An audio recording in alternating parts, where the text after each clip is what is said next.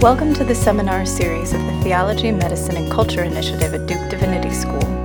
TMC seminars are a semi monthly gathering of faculty, clinicians, students, trainees, and others interested in the intersection of theology, medicine, and culture. The seminars are presented and supported in collaboration with the Trent Center for Bioethics, Humanities, and History of Medicine. Welcome to our Theology, Medicine, and Culture seminar. Uh, for any of you I don't know, I'm Warren Kinghorn. I'm a co-director of the Theology, Medicine, and Culture Initiative, and Dr. Curlin is on service right now, so he's not able to be here. Um, it's my, uh, I want to thank the Trent Center for co-sponsoring this series uh, and for hosting us here. Uh, and I want to especially, it's my honor to introduce Dr. Rebecca Todd Peters, who's here with us from Elon University. Uh, Dr. Peters is professor of religious studies and director of the Poverty and Social Justice program at Elon University, right up the road. Uh, she has an MDiv in Christian social ethics and a PhD from Union Theological Seminary in New York. Uh, she's ordained uh, minister in the Presbyterian Church USA and has participated in a lot of both Presbyterian and also ecumenical um, movements and organizations, usually around uh, social justice and justice seeking. Uh, she also is the author or editor of at least seven books, uh, and the most recent appeared in 2018 uh, published by Beacon Press. Um, she has, has, a bright pink cover. Um, uh, it's titled Trust Women A Progressive Christian Argument for Reproductive Justice. And uh, that'll be the subject of your talk today. And we just want to welcome you here to Duke, and thanks for being here with us today. Thanks, Warren, and thank you so much for this invitation to come and have a conversation with you all. Um, it's just down the road, but it's a delight to be here. So thanks. Um, and I'm going to talk fairly informally. Um, and I'm, I'm really mostly going to introduce you to the book and what I'm doing um, in the book. And then hopefully we'll have some time to talk um, after I finish. Um, so I thought uh, it might be useful to just talk a bit about why I wrote the book, um, because I think that's often um, useful information when you're thinking about um, uh, an argument someone's making um, you know, do we really need another book on abortion? Um, and that was a question that plagued me for many years. People, colleagues kept saying to me, You really need to write a book on abortion. Um, and I kept saying, But there are so many books on abortion. Is there really anything else that needs to be said that hasn't already been said? Um, and my PhD mentor was Beverly Wilding Harrison. And in 1983, she wrote sort of the definitive book on a pro choice Christian perspective but a lot has happened since 1983 um, and that was the piece that, that kept plaguing me as, mm-hmm. as i was thinking about what her arguments had been. Um, and really no christian ethicist had written any pro-choice books since 1983 so um, it was a, it was an argument that sort of stalled out after people felt like that the the you know predominant theological issues had been addressed. Um, but there's still problems in our culture around the issue and the question of abortion. Um, the, the, the things that um, plagued me, that, that bothered me, that, that helped motivate me were um, the interest in the shaming and blaming uh, culture that happens around abortion. Um, and as a Christian ethicist, I think the thing that really pushed me forward to write the book was the recognition of the way that Christianity is used in the argument. Um, and it felt like a Christian ethicist really needed to delve into the way in which the arguments in this culture are being shaped by Christian um, theological ideas or arguments. Um, and so, so that was a lot of, um, of what went into um, my motivation for this. Um, and that also really ramped up after the 2010 elections, because after the 2010 elections, that was when a lot of state houses across the country uh, turned Republican, and we had a massive influx of um, legislation at the state level um, that created uh, uh, trap laws, a lot of restrictions that were. Um, uh, interfering with women's access to health care, um, and so that was that was really the tipping point for me. Um, so I think it's important to think about the the oh yes the context, the cultural context. So this I think is a really interesting poll. I looked at a lot of polling data. I'm very skeptical about polling data, but I do think it does offer offer some some information, but but take it with a grain of salt. This was a really interesting one for me that was done by Pew, um, 2013 um, because it was comparing very similar sorts of issues, but the the belief in the American public that abortion is morally wrong is much, much, much higher um, than when you think about embryonic. Um, uh, uh, stem cell research, non embryonic stem cell research, and in vitro. And, and part of what this said to me was the location of the fertilized egg inside a woman's body is really what's making the difference here. And the attitude around women's bodies um, and pregnancy um, was a motivating um, question for me as I, as I was looking at this. And so, even though abortion is legal in this country, there's a dominant cultural attitude that abortion is wrong. Um, and we see this in a lot of ways. Um, these are some of the cultural attitudes that I identified um, related to abortion. Responsible women don't have unplanned or unwanted pregnancies. Women who have abortions are sexually promiscuous. Women who get pregnant have to live with the consequences of their behavior. And if you don't want to have a baby, you shouldn't have sex. So we could we could spend all hour talking about the problematic nature of these assumptions. Um, but but these are very common. You hear these a lot in social media, in the press, when people are talking about um, the issue of abortion. And it's, I think it's important to really think through what's going on behind these cultural attitudes. Where did these attitudes come from? Um, and one of the things that that I argue in the book is that the dominant framework in this country around abortion is what I call a justification framework. And, and I call it that because even though abortion is legal, women have to justify why they are having abortions or why they want abortions. They have to give quote unquote acceptable reasons, um, culturally acceptable, morally acceptable reasons for why they want to have an abortion. Um, and we see this, um, well, I'll talk about that in a minute. So, so well, one of the ways we see this, pro-choice arguments seek to justify women's right to abortion, so it's still justification. And pro-life arguments seek to limit or eliminate acceptable justification. So the real people are really arguing about um, what we might consider to be acceptable reasons for abortion. Um, and so I wanted to really look into this question of justification and this question of what qualifies as an acceptable justification. Um, and, and really, the polls don't ask this, but it's my sense that what this means is four things. I call it PRIM, um, and that is prenatal health, rape, incest, and mother's life and health. That it's PRIM reasons that are the reasons that people, um, you know, varying to varying degrees. But generally speaking, when people are, are, are back at um, this, sorry, this one, that under certain circumstances, those certain circumstances are the prim circumstances, okay? So keep going.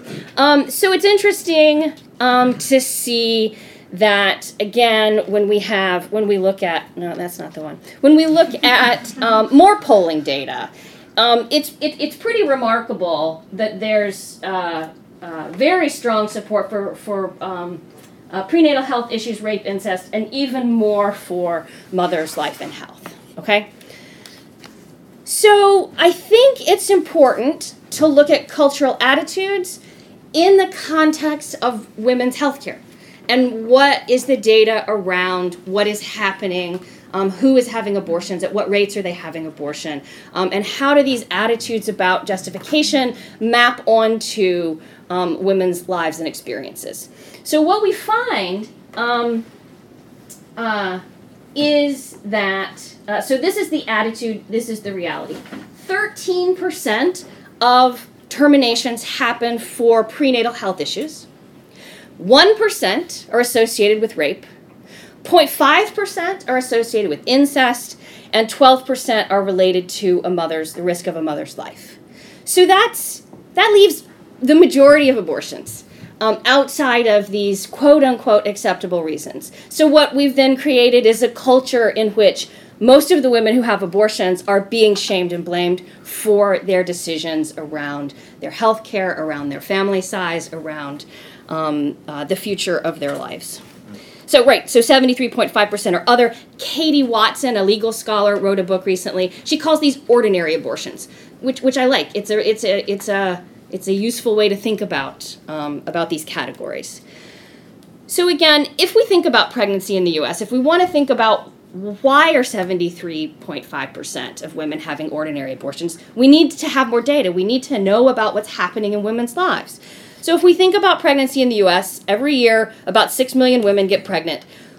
45% of those pregnancies are unplanned. When I first found out that statistic, yeah, that's what I did. I was just like, oh my God, how is that possible? Um, but um, but but even though even though 45% are unplanned, 60% of those are become wanted pregnancies. So unplanned doesn't equal unwanted. Um, so 40% of unplanned pregnancies end up being terminated. And and and if you've I don't go over this data here, but but you may be aware that um, abortion rates, not rates, abortion um, incidence is decreasing, but the the rate is the same.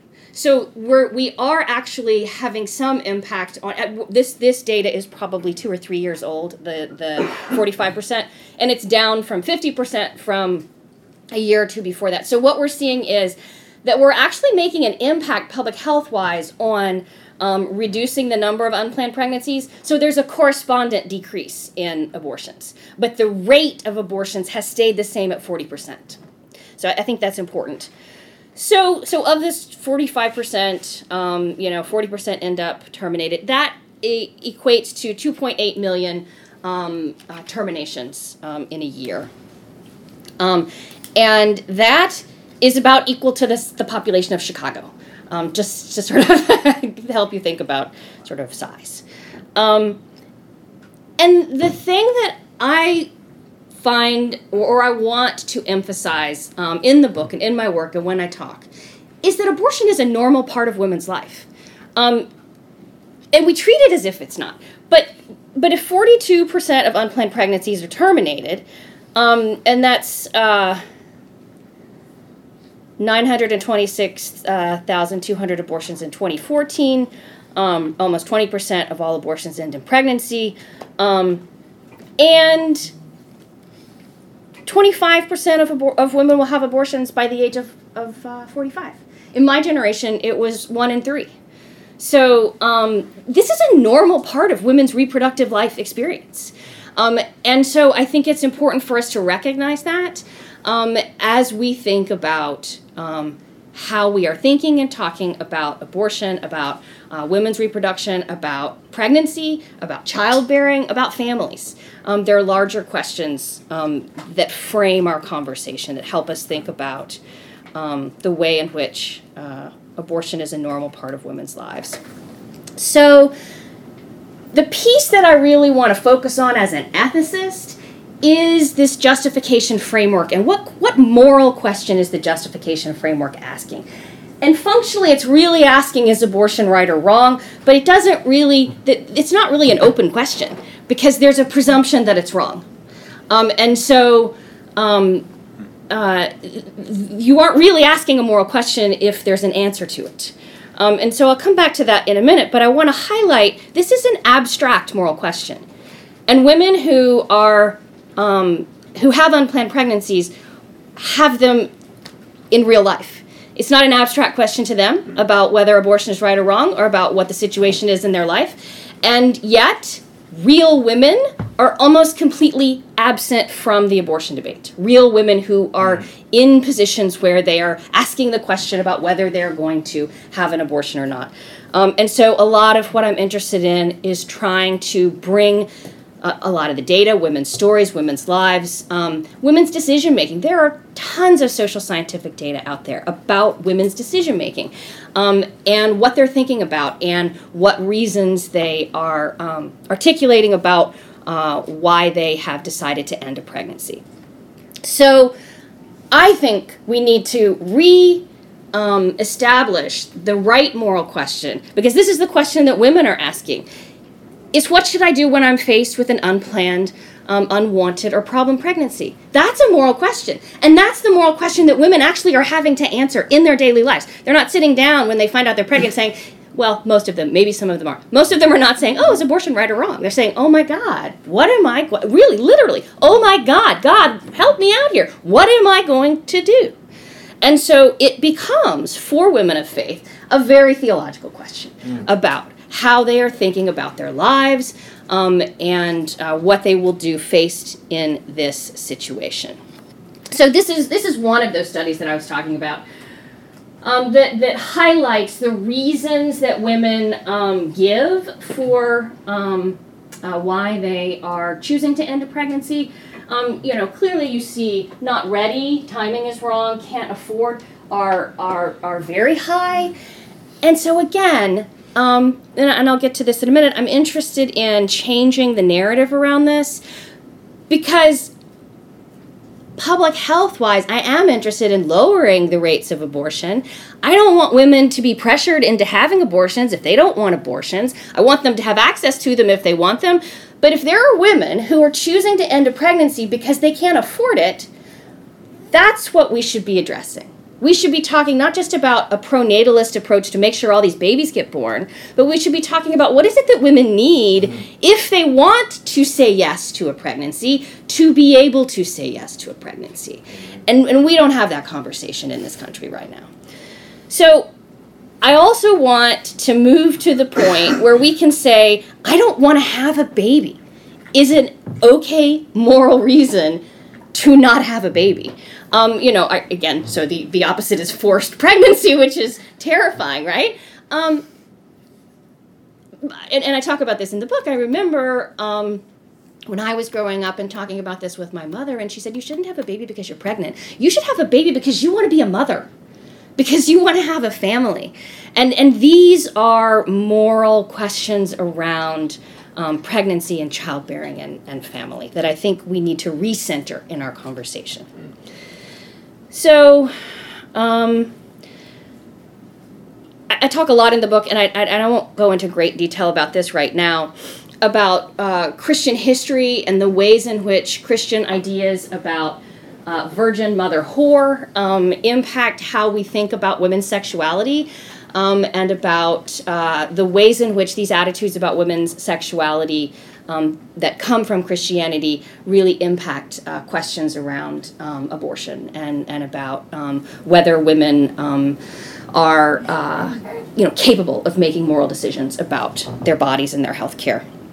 Um, again, uh, prostitutes, whores, tempt- temptresses are other um, you know, sort of categorizations uh, uh, in terms of, of sort of the negative uh, uh, message about um, women's sexuality that come from scripture. Um, you know, and, and that's posed against the Virgin Mother, um, which again, as we know, is impossible, right? So, so as Mary is set up as a Virgin Mother, there there is no such thing as a Virgin Mother. If you're a mother, you're not a virgin, right? So, um, if you're a virgin, I mean, you can adopt, right? I mean, there are other ways, but but generally speaking, this elevation of the idea of um, Mary as a Virgin Mother has also played a significant role in shaping attitudes about um, women's sexuality and what women's roles are in society. Mm. So, again, another piece of just important cultural data is how we think about sex today in the 21st century um, and how that is different from um, the way in which Christian theology, Christian history, um, uh, a lot of the writings and theologies that are shaping how we think about it, um, how our attitudes about sex differ from ancient attitudes about sex. Um, sex is no longer, I think, for most people, associated explicitly with the desire to have a baby. Um, sex is for pleasure, it's for relationship, intimacy, um, it's for all, all sorts of things. But it is not, for most women, actually associated with the desire to have a baby. How do we know this? Because the average woman spends 2.7 years pregnant, postpartum, or trying to get pregnant, and 31 years trying to avoid pregnancy. So it's really important to know this and to know that most people having sex are not having sex because they want to have a baby. Um, 99% of US women use contraception at some point in their lifetimes. all women, Catholic, non-Catholic, you know, all, all women at some point. Um, and so, uh, you know, all of this is relevant as we're thinking about these questions, particularly related to public policy about abortion. It's also really important to know that contraceptive techniques are not that good. LARCs are great, right? Long acting, reversible contraceptions, if contraceptives have very high efficacy rates. But 50 to 60% of women used contraceptives the month that they got pregnant. So remember those cultural attitudes about women shouldn't, you know, or, or they're they're they're uh, not using, they're not being um, responsible, right? And that's a code for they're not using contraception. But 50 to 60% of women are using contraception and still getting pregnant. Um, so that's a hard one. I'm going to go to um, well, uh, failure rates increase over time. So when you when you hear about the failure rate for a contraceptive, it's usually for the first year of use. But failure rates increase over time. So I have this lovely graph in my book um, that, that whenever I do this with college students, they all go, um, failure rate for a condom is right over here, um, 18% in year one, but it could be as much as 65 to 86% after 10 years. Same for, or similar for birth control pill, right over here, it's a 9% failure rate, but it, it increases from 40 to 60%. Diaphragm, um, 12% in year one, 50 to 72, right? So uh, it's really just, this is for the, well, for uh, IUD, uh, LARCs are, are much lower. Um, and so those are the, the ones that are just much more reliable. But, uh, and, and again, most of the uh, scholars that I have read are talking about the lowering of the unplanned pregnancy rate are, are marking it with the increased use of LARCs. Um, that that's really having a, a, a large scale impact on public health. So, um, again, important data to recognize. So, then this is the group that really gets demonized. Um, among women at risk of unintended pregnancy, currently using a method 90%, not using a method 10%. So, this is the group that's really, really demonized. Well, if you're having sex and you're not using any method, you're irresponsible. So, let's look at why women are having unprotected sex. Well, 25% of them didn't expect to have sex. So, again, if we want to think about why that might be, um, Christian attitudes that tell girls that they are, shouldn't have sex, and you know, a lot of the data shows that um, the the women, at least, who are not expecting to have sex and don't have any preparation for it, come from backgrounds where they have been told you shouldn't do this. Um, so they're not being prepared um, uh, for making decisions. All they're being told is don't. Um, and then they're not prepared to take responsibility for um, contraception. 12% a male partner objected, 10% worried about side effects, 40% didn't think they could get pregnant. This is a fascinating statistic. Um, and it was a whole lot of reasons why they didn't like they had had unprotected sex before and didn't get pregnant. Or um, they had been told by a doctor that they couldn't get pregnant. Um, so there were there were a whole lot of reasons in that category which are just very interesting. Um, and and then again that 10% there's some who would actually like to be using contraceptive and they, they don't have access to it right? So they either can't afford it um, they can't get to a clinic to get the uh, uh, the contraception. Um, they don't have a regular doctor. There are language barriers, um, or they have difficulty finding a method that works for them because of side effects. So there's all sorts of reasons um, that are associated with barriers to to birth control. so, um, so when we um, or, when I'm working on this topic and I'm, I'm interested in moving away from the justification framework, um, I'm also interested in why it's so um, compelling or popular or dominant in our narrative. Um, and this is important because I'm interested in changing the narrative. Um, and so there are um, really, uh, I think I have these in not quite in order, but the, the moral status of the fetus um, is one of the primary questions that comes up. Um, and uh, that becomes uh, really one of the primary um, sticking points for conversations um, around abortion.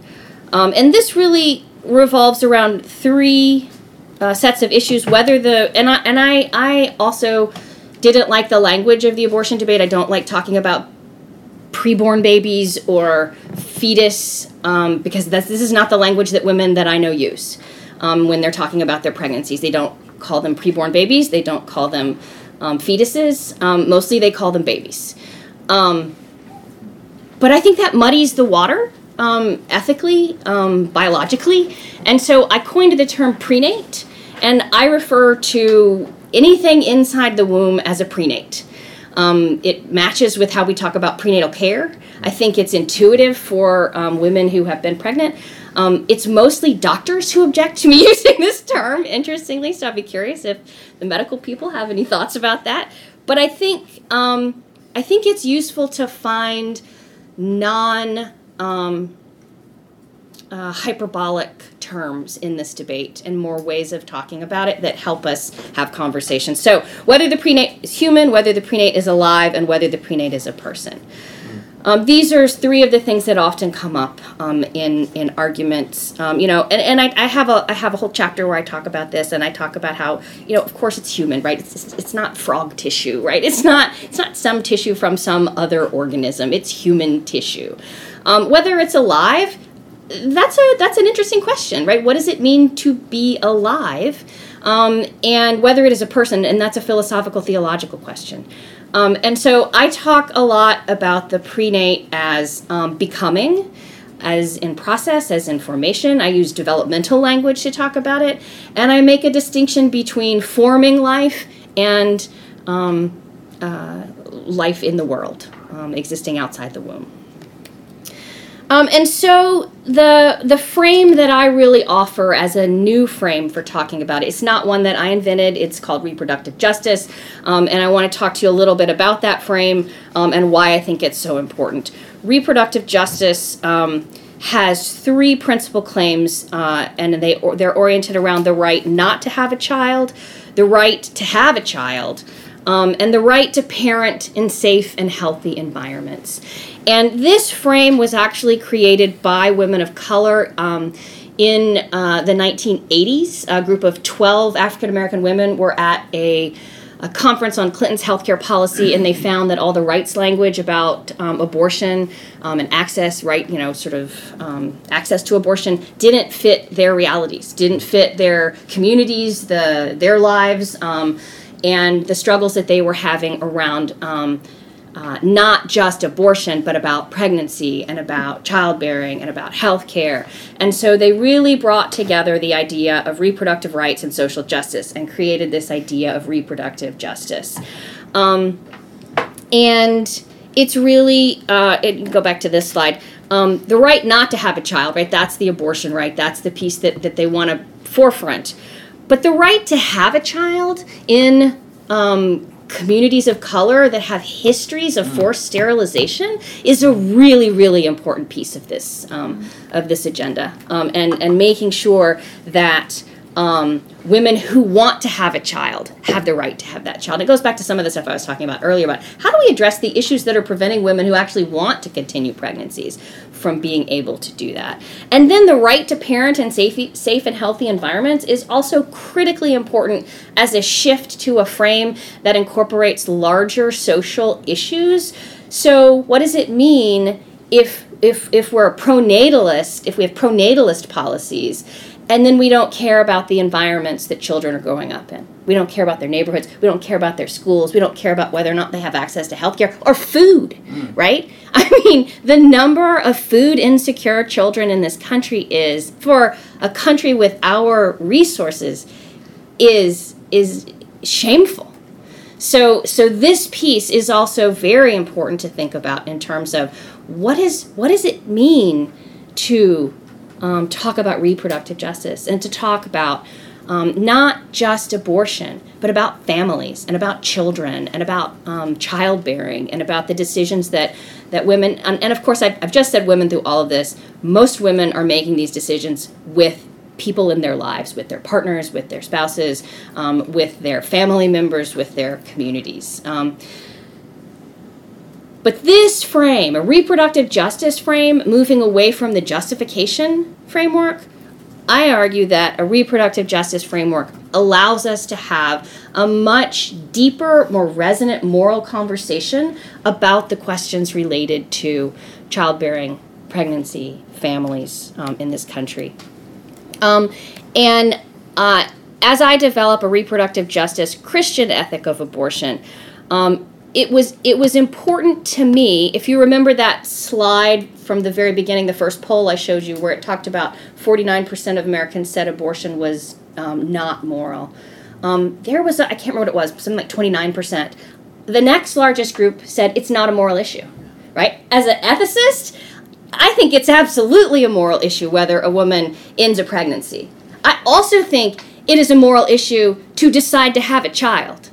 And, and I don't think we spend enough time talking about um, decision making related to parenting, related to families, related to thinking about reproduction and, and, um, and our community. So it's important for me as a Christian ethicist to um, say abs- absolutely abortion is a moral issue. It's also important for me to say it's possible that abortion can be a moral good. Because right now, um, even in those prim circumstances, even in those conversations where within the justification framework, where people are, are willing to sort of say, okay, you know, in some circumstances it might be justified, it's still framed as something like the lesser of two evils or um, uh, tragic right? Now, abortion can be tragic. Um, I've had two abortions. My second one was tragic, my first one wasn't. And, and I want to honor the experience of women whose abortions are tragic. But that's not all women's experience, and not all abortions are tragic. And in some circumstances, even tragic abortions can be moral goods. And so I want to really push us to think more deeply about what we're saying when we say it's the lesser of two evils or um, how we're thinking about how we frame the decisions that women are making um, about their pregnancies. So I'm going to stop there. and I'm very eager to hear um, what you all have to say or answer questions that you might have. And is there water? Can I get a water? Ah, yes. Here it is. So thank you, Dr. Peters. Um, we will go until 1.15. I know that some of you may need to leave before that, but that's when we'll end our session. And thanks for making time for a conversation. I want to open it up to the room for questions or comments. And um, I expect we'll have a lot of questions, so I just say just you know frame your comment as a question, and and um, that will facilitate conversation. Yes. Um, thank you so much for the data. I appreciate that. I was wondering how does the conversation get framed around a high risk pregnancy where it may be a genetic disorder that comes about? Who starts that conversation there? And where did that lie in your numbers? So, so for example, mm-hmm. Down syndrome, mm-hmm, mm-hmm, mm-hmm. who starts that conversation? and is there pressure on that couple? Right. Well, uh, there. I mean, no one has studied that. I mean, I, or at least I haven't found um, any studies that were seeking to look at um, whether or not. So it starts with medical professionals because it's a diagnosis, and so um, uh, finding out about the health of the prenate is something that always happens in the context of, uh, um, of medical diagnosis. Um, I haven't seen studies that looked at whether or not healthcare professionals were pressuring people. Um, it, you know, within the standards of counseling, that's not acceptable. That would be unethical. Um, whether or not it's happening, um, I, I don't I'm assuming that people that medical professionals are thinking it's not happening, or they would be studying it. Um, you know, anecdotally, um, that's not something I've heard women talk about. Um, I interviewed, and, and then in my data, I interviewed 14 women who had second trimester abortions, all for um, fetal abnormalities. Um, and none of those women talked about pressure to terminate. Um, they talked, they had lots of things to say about their medical care, but but there was not a complaint that they felt like they were being pressured. Um, yeah. Does that answer your question? Question. Um, I guess I'm uh, theologically convicted with the scriptures that say, "Judge not, lest ye be judged," and you're quoting a lot of the reasoning for abortions. And I find that when we establish policies based on someone else's conviction of what someone else's life should be, like, Mhm. well, you haven't walked in that person's shoes, you can't comment on that. I mean, I was wondering kind of what the ramifications would be in medicine if we were to move that, remove the justification for a specific treatment. And I'm thinking of like a different circumstance where like someone wants pain meds and now they don't have to justify why they need it to that doctor. I, I- I'm, in, in terms of what your presentation discussed, the um, reframing of the justification, Mhm. what does that kind of look like? I mean, affecting medicine Mm-hmm. uh, globally. Um, I mean, again, I would say that a patient seeking pain meds, it's still a doctor's decision. It's a medical decision about whether someone gets pain meds. Now, certainly, their a patient's description of their experience of pain is a factor in prescribing those pain meds, but I don't think I don't think that um, the the the justification framework that I'm describing is really parallel with that situation. Yeah. Um, so, um, uh, so if, if if I understand your question, what are the implications of um, uh, getting rid of the justification framework for women's health care? Yeah, well, I mean. I think the justification framework is a cultural framework. Yeah. So I don't think it. I don't think you know doctors aren't asking you why you want an abortion because it's a it's a legal right um, in this country. And so uh, when I talk about the justification framework, um, I talk about how it isn't it isn't the healthcare system that's asking women to justify. It's the the cultural context and it's the state houses and legislatures. It's the you know the House and Senate. It's it's politicians see. um, as they are framing policy around this, that policy discussion is framed within this cultural context of justification.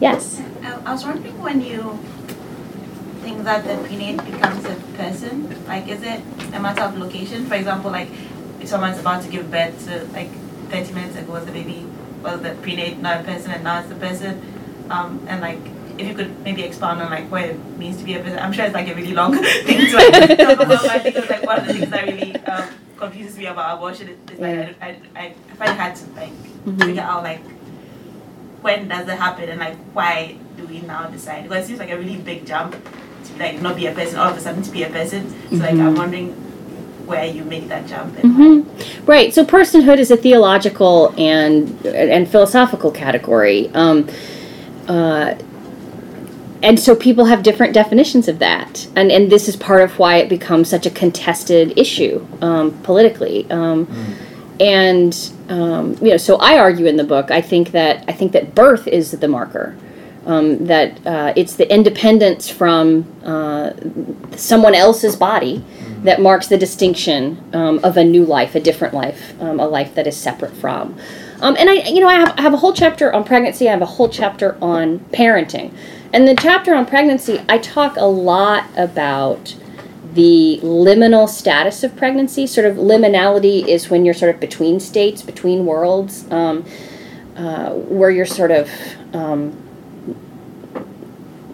you have so liminal periods are, li- are like the the margin of birth and the margin of death, right? So it, there are these places where we are in between. Um, and pregnancy is a very liminal state, um, and it's it's a state where um, women are set apart um, physically, culturally, um, have to wear different clothes. I mean, liminality is also a category within religions um, to talk about rituals, and, and, and oftentimes these liminal statuses have rituals associated with them. Um, often they happen around puberty as well. The, the, the move from one state to another, right? So, I mean, puberty is actually a really good parallel, right? So, you know, in, in for women at least, for girls, menstruation marks something new, something different. You had a body that didn't menstruate, and now you have a body that is menstruating. Um, but it's also it, it, it, it, it, it's also a, a fluid experience, a fluid period. Um, just because you menstruate doesn't mean you're ready to have a baby. Doesn't mean that you're fully a woman. Um, so, so there are these liminal places in life that that we don't manage very well in, in Western culture. Um, and I think pregnancy is one of those. And I think what we've tried to do in terms of at least our legal approach to thinking about the, this liminal space is to take the existing categories that we have and to put them onto something that I where I don't think they apply. So I think that we we haven't had a really robust um, dialogue about the moral status of the prenate um, and how it, it, it we can value the prenate without valuing it equivalently to a woman's life. Right? You can value things and not value them equally.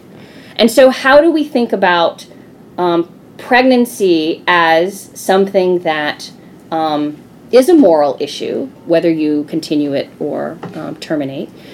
Um, and what the associated moral questions are related to that, and, and, and what the moral status of um, the developing prenatal life is at different stages as well. So I, I think it's a very complicated question. Yes.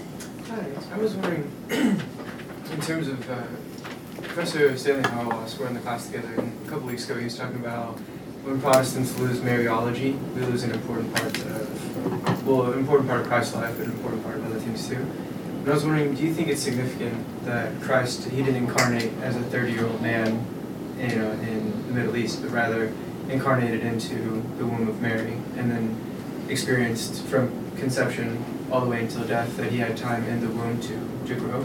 Is that theologically significant for when you become human or if you're different from the mother? Um, I've never thought about that. Um, and I have very different Christologies, so I'm not really sure what to say in, in response to that. Um, I think that uh, for some Christians, it, it can be a very important aspect of that, but I think that for other Christians, um, it isn't. Uh, so I think it's a there's a wide variety of theologies that I think Christians can hold, um, and I think there's some that are wrong too, right? I mean, I don't think that any interpretation um, that one wants to make of a text is uh, legitimate, Mm. but I think that there are a wide variety of legitimate interpretations of texts. Um, and I can, I you know, I can see for some people um, that it, it might be a significant aspect of their theology. Would it, would it imply that if you don't get full personhood until you're actually born outside of the womb, that Christ didn't actually incarnate until he was born out of Mary? Yeah, I don't really have a high Christology, so Oh, okay. um, again, that's not a question that is uh, something that I find theologically important.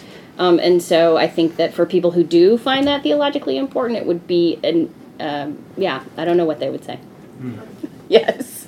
Thanks so much for your talk. Sorry to be like. No, not a problem. Um, uh, I wasn't planning on.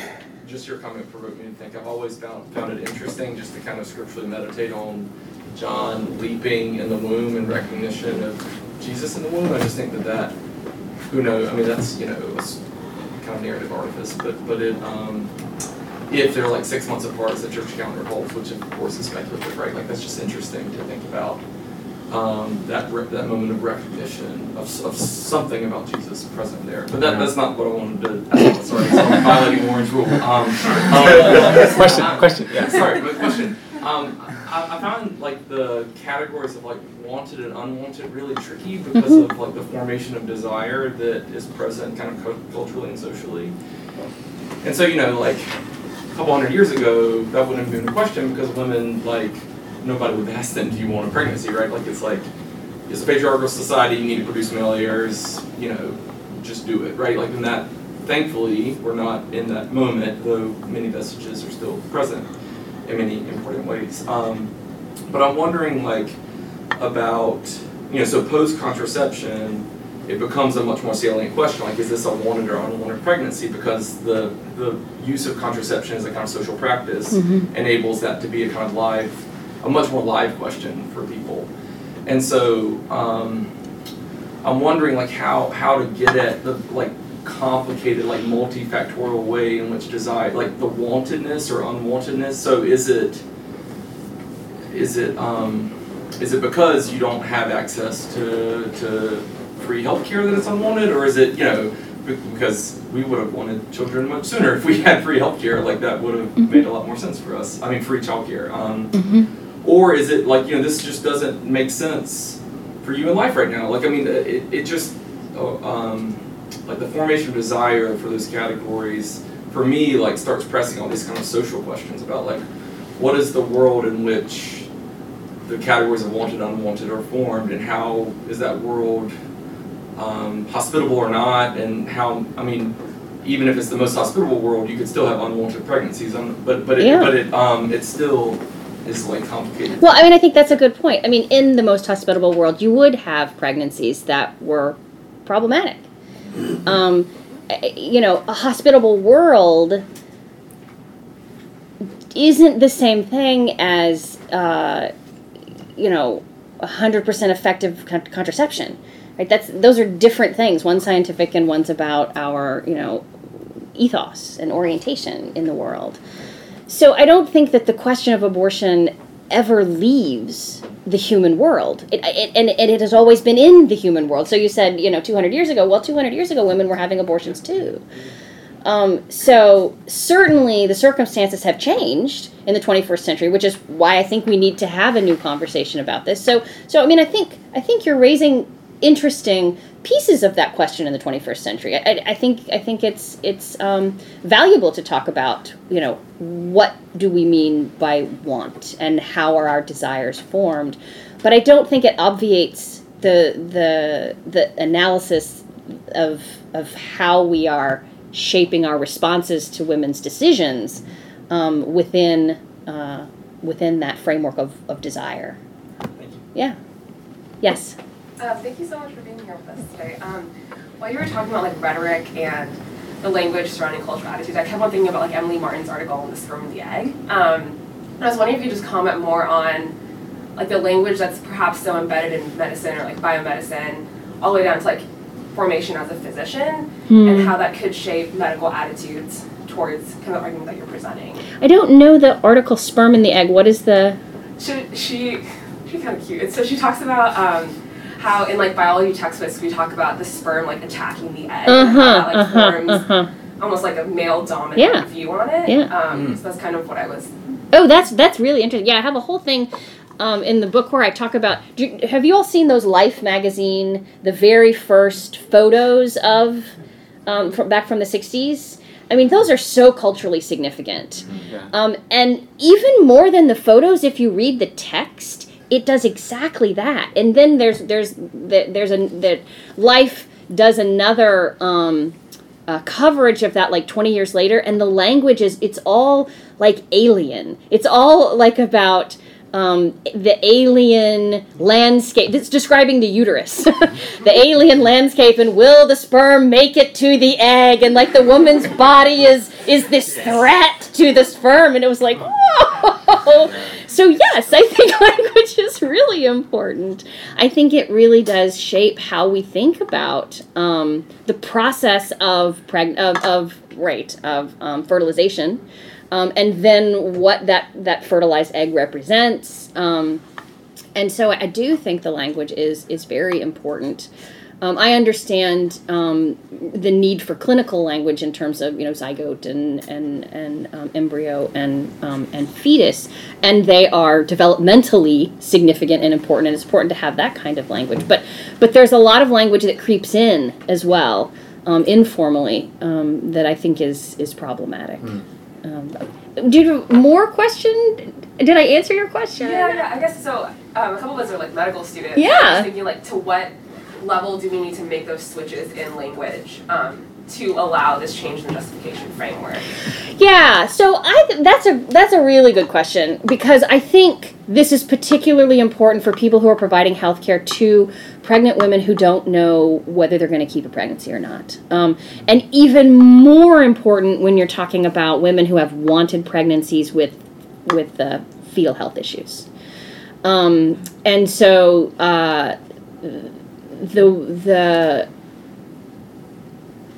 yeah, and it's going to depend too because different people in a clinic setting, whether you know nurses, doctors, other staff, some may be using clinical terminology and talking about um, uh, fetus, and, and some may be using baby, right? And so the baby language is very morally loaded for um, a woman who doesn't know what she's going to do. Um, again, which is the reason that I use the word prenate because I think it takes that moral baggage out of it. Um, I think it would be really useful to use that term in healthcare settings um, because I think it's a more neutral term. Hmm There's some questions over here too. Oh yes, yes. Oh, sorry. So I was just thinking about how you said like the right for someone to have a child or not have a child. So I'm thinking inherently like a woman's right. So I was I'm interested in hearing about your opinion about the male perspective on the topic of abortion in general, like the extent to which, because we know women are absent from the space, especially women of color. So what, I guess when we're talking about abortion, what do you think? Like how much weight do you think the male perspective should have at all, regardless of the women, regardless of if the woman's in a relationship or not? Because like when I think about it, I think it's like my choice, right? But inherently, like if there's a male involved, like how heavily weighted do you think it is, or do you think it's solely still the woman's choice, regardless, regardless of? Yeah, I mean, I. I, I, you know, again, if we look pragmatically at how women are making decisions, if they're in significant relationships, they're making the decisions together. So, sort of the abstract question of how much weight that should hold um, interests me less than than because I think, in, especially in the abortion debate, we create a lot of problems that aren't real problems. Um, and, and I think it's a way of distracting us from actually thinking about and addressing what the real problems are. So if if there was some evidence that men were being harmed in the decisions that women are making, then then maybe we should be having a different conversation. But I, I don't think there's any evidence of that. And I think that the reality is when women have unplanned pregnancies, it's stressful, right? And they're looking to the people in their lives that provide them um, social support, and you know, if that includes their male partner, um, then absolutely that becomes part of the conversation. So you know, you have you have there was a there was a bill that was floated I forget in in a, in a midwestern state that wanted to say that parents-in-law had to give approval right? So the hmm. father's hmm. parents had to be able to give approval for an abortion. I mean and so the level of attempts at, at controlling women's decisions i think that's the reality of the problem in the country. Not men not being included in the conversations yes Uh, I have two questions, if that's okay. Um, the first one kind of gets at some of what you're just saying about like social control um, and how that has existed for years and years before abortion was even sort of like officially on the table and officially legalized. Um, so I wonder if you could speak to that in particular, like the racial dynamics of that. Um, and then also in your book, you talk about why adoption Mhm. isn't often on the table for a lot of these women who have had abortions or Mhm. thinking about abortions. Mhm. I wonder if you could speak to that a little bit. Yeah, sure. It actually relates to the social control piece. So, um, adoption was really only practiced widely um, when it was being forced on women, when women were being really forced to go into. Um, this happened a lot from like the 40s through the 60s, uh, maybe even earlier than that, where and and largely white women um, were there were sort of homes for unwed mothers. And when I say forced, it was, you know, not legally, but culturally from their families, their communities, it was a shame to be pregnant out of wedlock. They were sent to these homes. And then, it was almost impossible for them to keep their children. Um, some of the requirements of going into those homes were that these children would be given for adoption, and that was then also tied into this sort of um, theological uh, uh, sort of reparation for the woman that if she she had had this horrible sin, if she gave this child for adoption to a more um, fitting family, she could recover her not her virginity but her purity, Mm-hmm. and then she could only then could she be ready to marry and have a child of her own. So I mean, really, really crazy things going on. Um, and, and this language, I mean, I, I found it, you know, even up into the '80s in, um, you know, some of Pat Robertson's, you know, homes that he was creating for um, for unwed mothers, um, and the language they were using around it.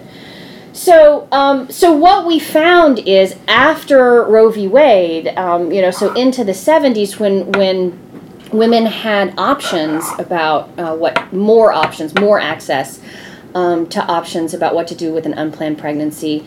Um, what social scientists have found is that only about 1% of women place their children for adoption. Um, and that when women are trying to decide whether to terminate or whether to keep a pregnancy, they're not, it, it's whether they will raise the child. They don't find women who are trying to decide should I terminate or should I have this child and put it up for adoption. That just doesn't enter into their their um, calculus. And when the when the when they probe deeper in the qualitative data, what it shows is that the women are saying um, early in a pregnancy, this is not a baby, and I don't want this pregnancy. And then by the time you know, if I were to carry this to term and have a child, then it would be my child, and then I would want to keep it. So there's clearly a moral distinction that these women are making between the moral status of an early prenate and a, any child that they might give birth to. Um, and, and I think that's really impacting their attitudes about adoption. And it, rephrase your first question again about social control. Yeah, so right, I'm just thinking about like you mentioned the history of eugenics Mhm, and like mhm. these these really embedded like insidious often white cultural ideals of like how women should be behaving and what they mhm. should want that Mhm. every child should be a blessing and Yeah. you should want to be a mother and um, and you should be able to provide for that child Yeah. um, and then yeah like that's just it's so different than like experiences of like women of color and like particularly black women in america so and i, I feel like you talk about that in the book so i'm just i'm Mhm. trying to like rethink some of that Yeah, I mean, they, I talk about the history of sterilization abuse and, and several different uh, communities of color that, again, the, the, the, the, the idea around who should reproduce is, is, is, is very influenced by um, attitudes of white supremacy, right? And attitudes around um, who are, you know, who should be reproducing and um, who has the best genes, right? So in eugenics, it wasn't just race, it was also class. Um, and, uh, and and that dominated the early 20th century attitudes about um, about uh, who should be having children. You know, there's a, very very difficult history around Margaret Sanger who championed contraception, um, but also talked in horrible ways about um, black women um, and uh, re- the reproduction of um, minority communities. Um, I mean, I think also related to this piece, and particularly since so many of you are, are in the medical field, one of the things that surprised me that I discovered when I was doing this research is that abortion was very common in the mid 19th century. Um, women had as many children, abortions as they had children. Um, it was used as birth control. Um, it was very common. Um, and that it was a campaign by a group of physicians um, right after the AMA was formed who were trying to garner um, authority for physicians who they called regular physicians. These were physicians who had been usually trained in Europe um, over against healers or um, uh, people who were more traditional um, uh, uh, uh, medical folk and who might have had apprentice learning rather than the sort of formal training. they saw abortion as a way for them to gain authority, cultural authority, um, that would um, decrease the authority of the other groups of um, medical practitioners. And so they started a campaign that was authorized by the AMA to criminalize abortion, and that is what criminalized abortion in the country was this physicians campaign.